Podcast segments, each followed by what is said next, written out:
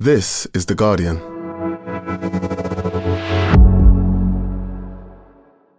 Since Nosheen recorded this episode, we received the tragic news that the bodies of Dom Phillips and Bruno Pereira have been found by search teams in the Amazon rainforest.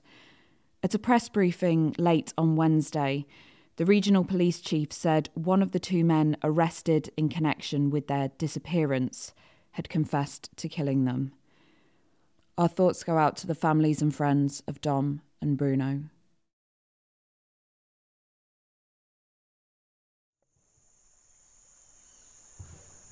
In 2018, deep in the Javari Valley of Brazil, a region the size of Austria, photographer Gary Calton was on an assignment for The Guardian. I think we set our targets uh, at something between 12 and 17k a day, and that was single file, hacking our way through dense Amazonian forest. The undulations, there are lots of small tributaries you wade through waist deep sometimes. He was working with the journalist Dom Phillips, they were reporting on an expedition led by the indigenous specialist Bruno Pereira. If we had to, we built um, river crossings, uh, stumbled up bankings, slipped down bankings, and each day at about 2 pm the rains came with a gentle uh, brush of the forest canopy. Then it suddenly got louder and louder, and then the rain just came through the forest canopy, and each and every one of us was soaked for for the next four hours. A very simple in a sense, way of living in the forest and living to the forest rhythm. At the time, Bruno worked for the government's indigenous agency, FUNAI. He was tracking the movements of an uncontacted tribe from afar to ensure that they remained protected. He was a man that came alive, a big bear of a man, about six foot two, unlikely looking in terms of his appearance, but a true adventurer and really was a true diplomat within the rainforest. It was challenging and exhilarating. They spent weeks with a team of Indigenous people living and working in hot, sticky, unforgiving conditions. Dom was probably the most industrious note taker I've ever witnessed. And he was very protective of that notepad. I mean, I remember in crossing one river, it had been raining for about four hours, and we were wading through the river waist deep. And Dom tried to uh, climb up out of the riverbank on, onto a log and fell and almost went fully submerged in the water. When I spoke to him later, he was so worried about losing the notes that he'd uh, he'd scribbled down. But they knew the work was essential. Bruno worked to help indigenous communities protect their land, which is under constant threat from illegal fishing, logging, miners, and drug traffickers. Despite the risks of their expedition, they were determined to get the message out the Amazon is being attacked, and the people defending it needed help. A couple of weeks ago, Dom and Bruno set off on another expedition together, this time for research for the book Dom was writing, titled How to Save the Amazon. The last I had an exchange with Dom was on this visit.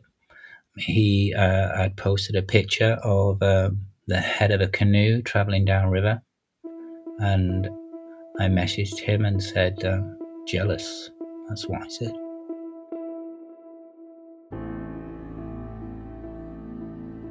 But on Sunday, 5th of June, the alarm was raised. Dom and Bruno were missing. Indigenous communities quickly launched a search and rescue mission.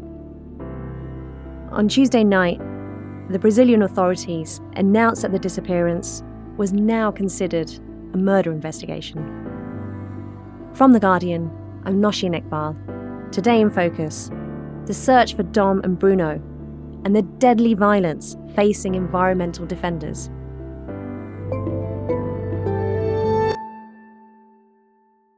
John Watts, you're The Guardian's global environment editor, and you knew Dom Phillips as a friend and as a colleague. Can you tell me when he first arrived in Brazil and how he came to be a foreign correspondent there? Dom Phillips arrived in 2007. He went to Sao Paulo initially to finish off a book he was writing about the electronic music scene in London. And in a previous incarnation, he'd been editor of the music magazine Mixmag. So he went to Brazil because he thought he, he could take a break from the, the usual scene he was in in London. And he loved the place and he stayed there. And so after he finished his book, he decided to go into freelance journalism as a correspondent and worked for just about everybody. I arrived in Brazil five years later in 2012 and was very impressed by this guy with a Scouse accent who just seemed to have got his head around the art, the culture, the the sport, the politics, everything about Brazil. He was totally immersed. He spoke the language quite fluently already then and had strings ranging from 442 to the Times to the FT to an oil industry mag. He was a real all-rounder, but most of all, he was just really happy to be in Brazil. He he he found himself very very comfortable and happy there. And what was he like to be around? We became friends immediately. He's he's got a, a nice dry sense of humor. He always has time for his friends and I, I would say if there's anything that distinguishes him, it's curiosity. Eh, you knew that Dom was interested in something when he would sort of lock his eyes on you. He had very piercing blue eyes and start grilling you.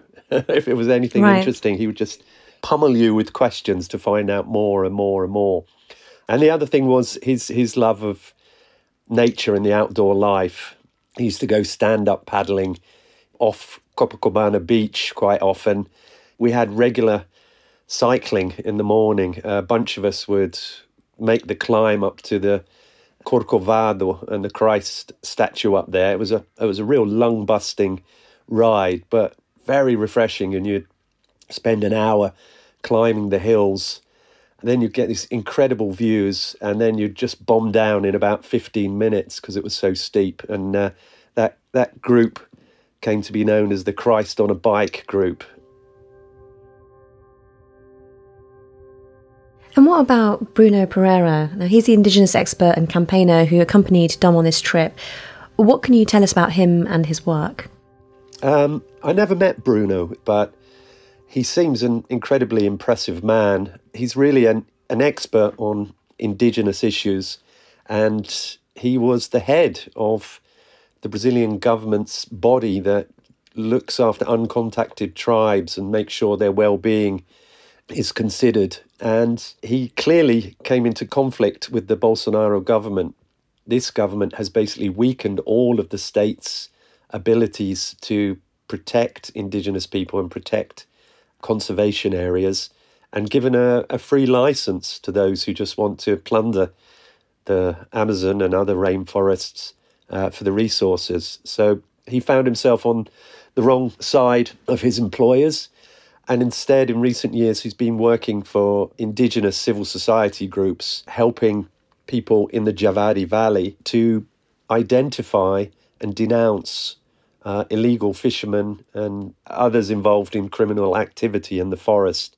And that's how his and Dom's paths first crossed, right? I mean, can you tell me some of the issues that Dom has spent the last 10 years reporting on? Dom had become much more interested in recent years in environmental indigenous issues, particularly after Jair Bolsonaro took power in 2018. Dom's focus has been much more about the rainforest, about the Amazon, about the climate. I mean, he became so passionate about it that he has taken a year off to write a book on the subject of how to Save the Amazon. That's the registered title. He really didn't want to just expose wrongdoing, he wanted to look for solutions. And one of the last messages we exchanged, he said he was a few chapters in and uh, was feeling the pressure to kind of pick up the pace of his writing, but still had a few more trips to go. What did Dom make of Bolsonaro's election? Dom was extremely alarmed about the circumstances in which Jair Bolsonaro came to power. the far-right candidate Jair Bolsonaro has won Brazil's presidential race. Who was really on the fringes of Brazilian politics for almost two decades, and then suddenly rose to the fore. In a country plagued by corruption, spiraling crime, and a deep economic crisis, Bolsonaro has presented himself as an anti-establishment candidate. His history had alarmed, I think, every journalist in Brazil, partly because he, he his comments over the years were was so extreme. The situation is very dramatic because uh, he said that uh, he's going to allow, for example, uh, mining exploitation in indigenous land. He's going to cancel all land rights of indigenous people. He has threatened. And uh, he had at one point said it's a shame that uh, the Brazilian military weren't as efficient as the US cavalry, in a clear reference to their eradication of indigenous people. And Dom wrote to me and said he was very worried about what it would mean for the Amazon and what it would mean for journalism. And he, he said, and this is the quote this is a very dark and worrying period, and it's only going to get worse. And he came face to face with Bolsonaro at one point as well, didn't he? He did. Os novos números de desmatamentos estão mostrando um crescimento uh, assustador. Uh, he was at a press conference with Bolsonaro in 2018, and Dom, doing his job, asked Bolsonaro about the, the increase of deforestation uh, since he'd come to power. And Bolsonaro turned to him. Por favor. Ah, primeiro você tem que entender que a Amazônia é do Brasil, não é de vocês. Repetindo aqui, nós preservamos mais que todo mundo. And said, first, the Amazon is ours, not yours. And this comment exploded across the internet. How dangerous was the reporting beat that him and Bruno were pursuing? Had they had any trouble before? Brazil has a an, an appalling reputation uh, when it comes to violence against environmental defenders. In the past few decades, it's easily the most murderous country in the world. Most of the victims are indigenous or from forest, traditional forest communities, riverines, quilombolas, anyone who stands in the way of exploitation of the forest is at risk. But to the best of my knowledge, Dom has not had trouble or, or threats to, to him in the course of his reporting before. But he would have known that there are risks in traveling to the Javari Valley. And I presume he would have heard from Bruno that Bruno had received threats because of his work in trying to help indigenous people denounce illegal activities by the communities around their territory that were increasingly, it seems, tied to organized crime, maybe even connected to narco trafficking. He would have calculated, as all journalists do, whether the story was worth the risk. And he thought it was extremely important. Um, and, and Dom was courageous enough to do that because he thought it was crucial. There is a general perception that part of the region can be lawless. Why are activists who are trying to protect the rainforest and its tribes so under threat? They're under threat because they are up against global forces. It's a combination of local corruption, a culture of violence, and world markets that make certain commodities so valuable that people will do anything to try to secure them. And in Brazil, that's gold that's illegally mined using mercury and other contaminants that then ends up in waterways. It's illegal logging that provides wood for products in Europe and North America. It's land grabbing so that wealthy people can secure territory for raising cattle for the hamburgers and, and soy that comes to uh, richer markets.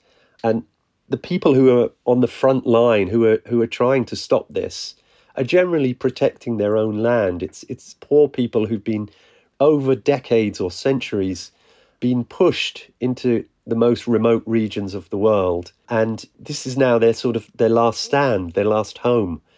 Uh, there is nowhere else for them to go.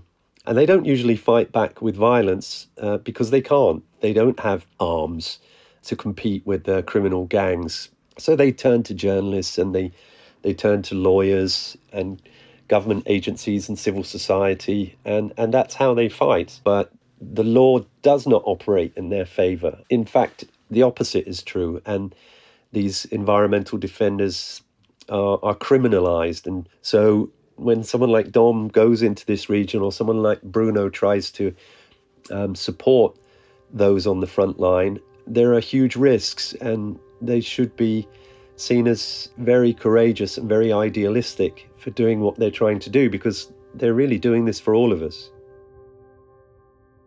Tom Phillips, you're the Guardian's Latin America correspondent, and you've been covering Dom and Bruno's disappearance this past week.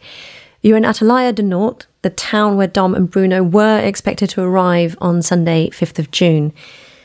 Can you tell me about their reporting trip? What had they gone to find? They met here on the afternoon of Thursday, June 2nd.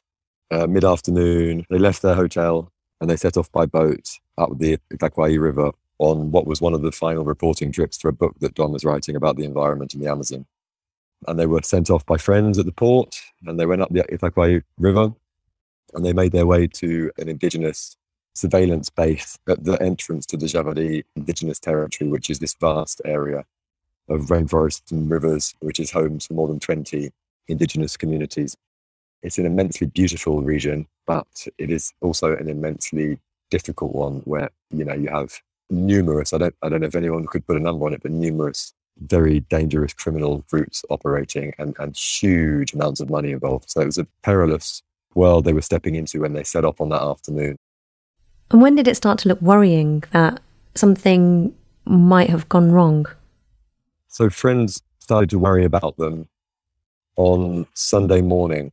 Uh, they set off back towards Atalaia do Norte, which is the sort of river town, the largest town in the region, quite early on Sunday morning at about six.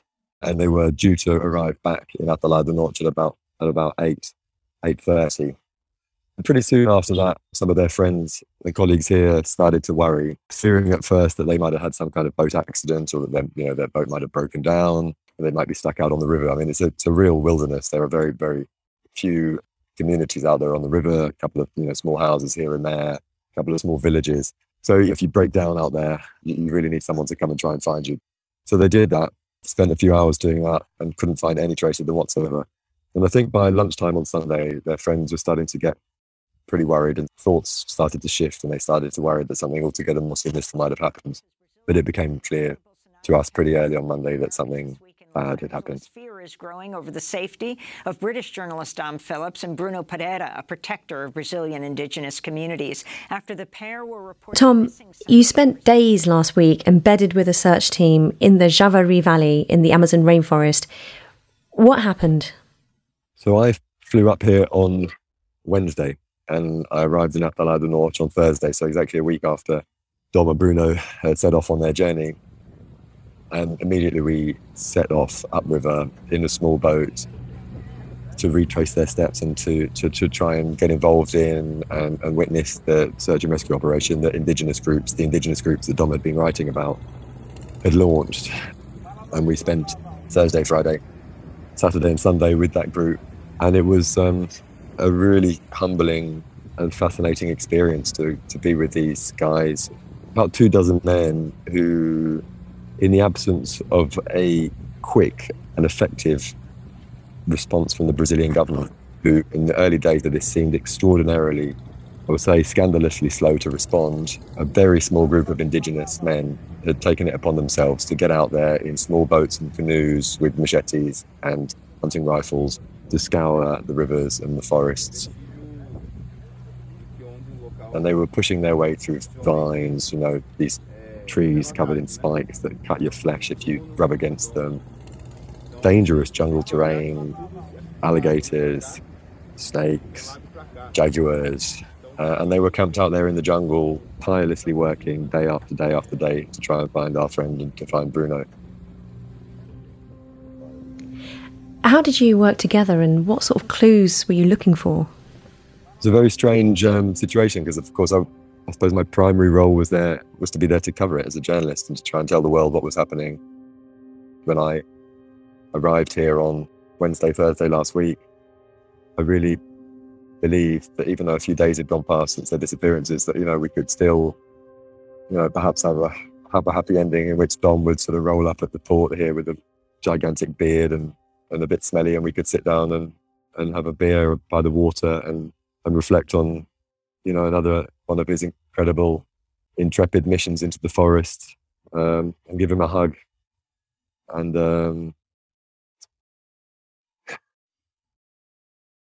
and yeah, and um, so my, my role was there to, to, you know, to report on it. But I also asked these guys, I said, what can I do to help? You know, how can I, um, you know, what are we looking for? What are we, you know, what should I keep my eyes open for? And, and um, you know, how can I contribute to this in some way? Because it's a really small group of people. And they said, well, you know, we're looking for any sign of human activity, you know, maybe a bottle, maybe a broken branch or a, or a tree or uh, some sign that someone's come through, a bit of plastic in the water, you know, abandoned canoe, maybe a boat. We were looking for their boat too, some kind of, you know, maybe clothing, backpack, anything like that, anything that might suggest that, that, that you know, people had been through and in those four days, what turned up? What did you find? Um, mostly nothing. Um, you know, we just went on for hours and hours and hours under a really hot sun and pushed through the jungle. But yeah, it was on Saturday that you had a big military deployment. You're starting to see helicopters over the jungle, navy vessels on the river. But it was the indigenous teams that we were following that were responsible for the massive breakthrough that happened on Saturday. And um, we split into two teams, and a very small team went in canoes to the right hand side of the river, and my team um, with the police went off to the left hand side. And again, we weren't finding very much. And then suddenly, the radios of our team sort of crackled into life, and they got a message from the other team on the other side of the river. Uh, and this is pretty close to the point at which we now believe that Dom and Bruno came under some kind of attack quite close to that, these indigenous guys from the Matis people had gone into the forest and they were calling us over because they had spotted the blue tarpaulin tied to a tree that was recognized as belonging to Univaja, which is the indigenous group here in Atalaia that represents the indigenous communities in the Javari and for which Bruno had been had been working. We, we stopped, we cut our engines and we sat there in the forest. And then pretty quickly we started to spot things. So they found a spoon, um, a piece of clothing um, that they identified as being Bruno's was pulled out of the water near where the water met the, the forest, wet the land. And then a few minutes later, one of the boats turned its motor on.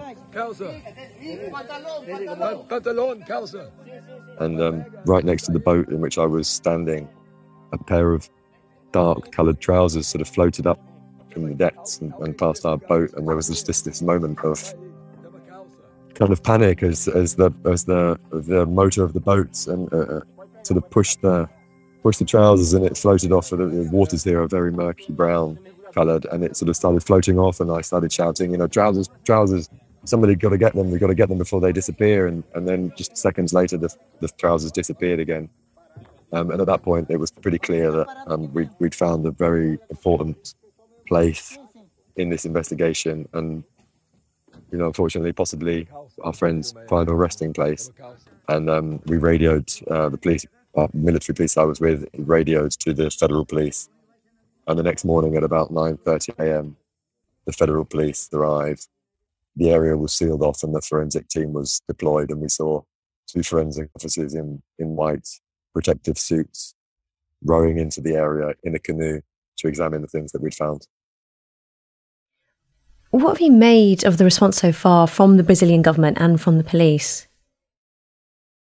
I think, first of all, it's important to say, and the indigenous people I've been with have all said this the half a dozen military policemen who have been giving them protection since pretty much the outset here have done an absolutely fantastic job and have been really brave and have played an absolutely essential role in this. But beyond that, I think most people would agree that the official response from the armed forces and police was, you know, at the very least sluggish. And it, apparently, locals here have said that it wasn't until Wednesday, so Sunday, Monday, Tuesday, Wednesday, four days after this all happened, that you really started to see, for example, even helicopters in the area. So I think, you know, I think the consensus here is that there was a scandalously slow response from Brazilian authorities, and I think many people find it quite difficult to separate that fact from the hostile stance that Brazil's president Jair Bolsonaro has towards indigenous communities and towards journalists. And Tom, on Monday, we heard some initial reports that the authorities had found two bodies, but then this was later denied by local police. What happened and why is the picture so confusing? It's still very unclear. I mean, like one of the reasons that the picture is so confusing, I, I think, is that just the difficulty in communications. There are there are no comms out on the river, and the fact is that early on Monday morning, a Brazilian diplomat made a call to Dom's family in the UK. And very soon after, they, they called me. And the message that had been relayed to them was that two bodies had been found tied to a tree.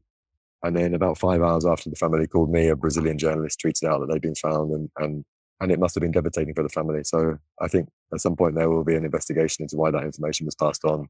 It seems to me that the blame probably does not lie with the Brazilian diplomat who passed on the information. And I, I, I suspect he's probably a, a decent official who was doing his best to try and get whatever information was given to him uh, by security authorities in, in Brasilia to the family, because of course they're desperate for news. Uh, I think the question that we need to ask is who the hell in Brasilia passed that information on to the Brazilian embassy in London that the bodies had been found when police now say they, they were not.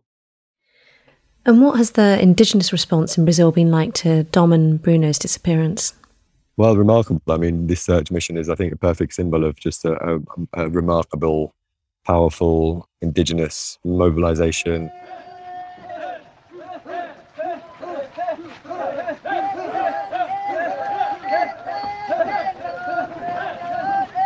uh, yesterday in Atalaia uh, do Norte. There was a big march on Monday morning through town. They gathered at the local Indigenous Association that Dom had been visiting uh, in the days before he, he went upriver. And they set off in, in their traditional clothes, carrying spears and singing in their native languages to demand justice, to demand answers, not just for Dom and Bruno, but for all the Indigenous activists and experts and environmental defenders who have been threatened or harassed or murdered over you know the last few years and decades. And I, all I could think as they as they moved through town was just how moved Dom would have been to see that mobilization.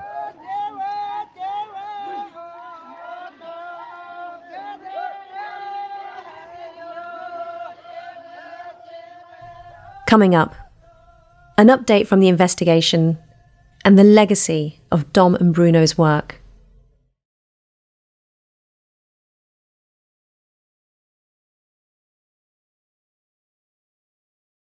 Tom, can you tell me about when you were last in touch with Dom and how you process what's happened to him and Bruno?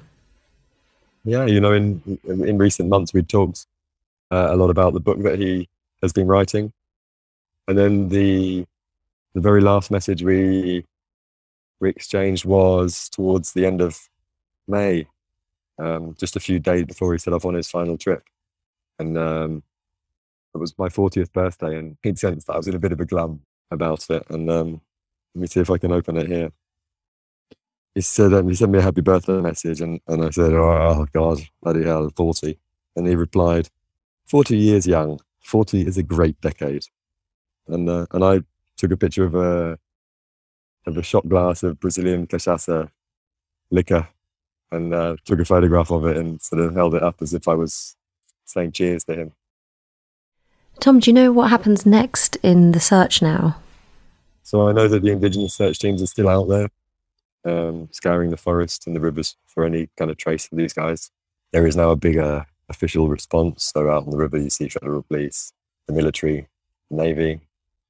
The civil police are investigating, and they have a man in custody who's a local fisherman who's believed to have had um, some kind of altercation with with um, with Bruno and Dom in the hours before they were they, they seem to have been targeted. So he's in custody at the moment. Police in Brazil have arrested a second man in connection with the disappearance of British journalist Dom Phillips and Indigenous expert Bruno Pereira.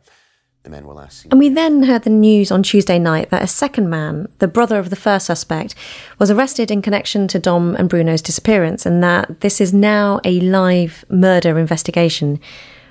What do the police think happened? And I think the working assumption is that as they came back along the river towards Atalaia in the north to come, come home from their trip, they were ambushed or, or chased and attacked. And after that, um, nothing more was heard from them. So, yeah, I mean, as we stand today, the forensic operation in the area that we found on Saturday is still going on. Indigenous groups are looking in other areas, and we're all just here waiting desperately for some kind of some kind of breakthrough, even if the worst case scenario turns out to be true and that our friends have been have been murdered, that at least their family can find some peace in knowing what happened to them and, and where their final resting place was.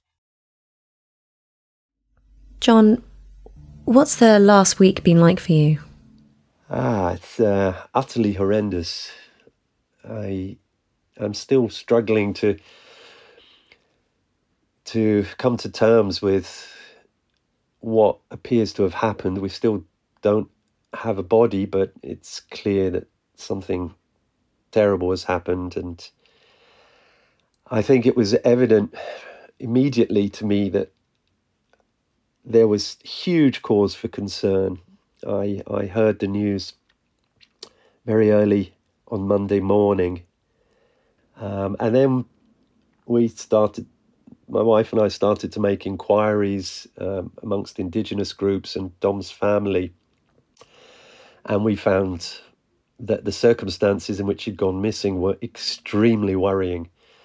Uh, and immediately mobilized every resource, every contact we could to try to get uh, attention on the case. Um, and I think the first few days I just flung myself into activity, just just in the hope that there was something that could be done.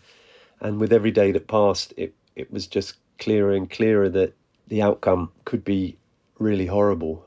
And the only thing that's really sort of kept me going has been the solidarity that's been shown for Dom and for Bruno. It's heartbreaking on a personal level and and chilling on a journalistic level. Um, but I'm hoping, it, I really hoping that there, it can be inspiring in a way. Um, that may sound strange, but it, it just feels so important to me that there is some legacy, there's some meaning in what's otherwise a, a senseless, horrible crime and and that meaning would be that more journalists focus on these kinds of areas that go underreported but are really globally important and that more people work towards the protection of journalists and environmental defenders and that there's more scrutiny of the government's criminal activities uh, and links or at least failure to crack down on crime. Um, and all of these issues that Dom was looking into I I just hope that this this devastating murder, because that's what it seems to have been, um, can can lead to something positive. John, thank you so much. Thank you for your interest. Appreciate it. My thanks to John Watts, Tom Phillips, and Gary Calton. You can follow Tom's reporting on the search for Dom and Bruno and updates from the investigation at theguardian.com. I'd also recommend reading some of Dom's work, particularly the Javari expedition we mentioned, Lost Tribes, the 1,000 kilometer rainforest mission to protect an Amazon village. And there are also tributes to Dom and Bruno and profiles of their work. Do look out for The Writer and the Activist, How Dom Phillips and Bruno Pereira Bonded Over the Amazon by Andrew Downie and Tom Phillips. Finally, there is a GoFundMe page raising money for Dom and Bruno's families. We've put a link on our podcast page at theguardian.com. Just search there for Today in Focus if you'd like to donate. We'll leave you with a recording Gary took of Bruno singing on their 2018 trip when they stopped for a break in the forest. Marinawa Kenade Marinawa Kenade Marinawa Kenade Tabarini Hazawedani Tabarini Hazawedani. Wedani Agora Hawanararae, Hawanararae.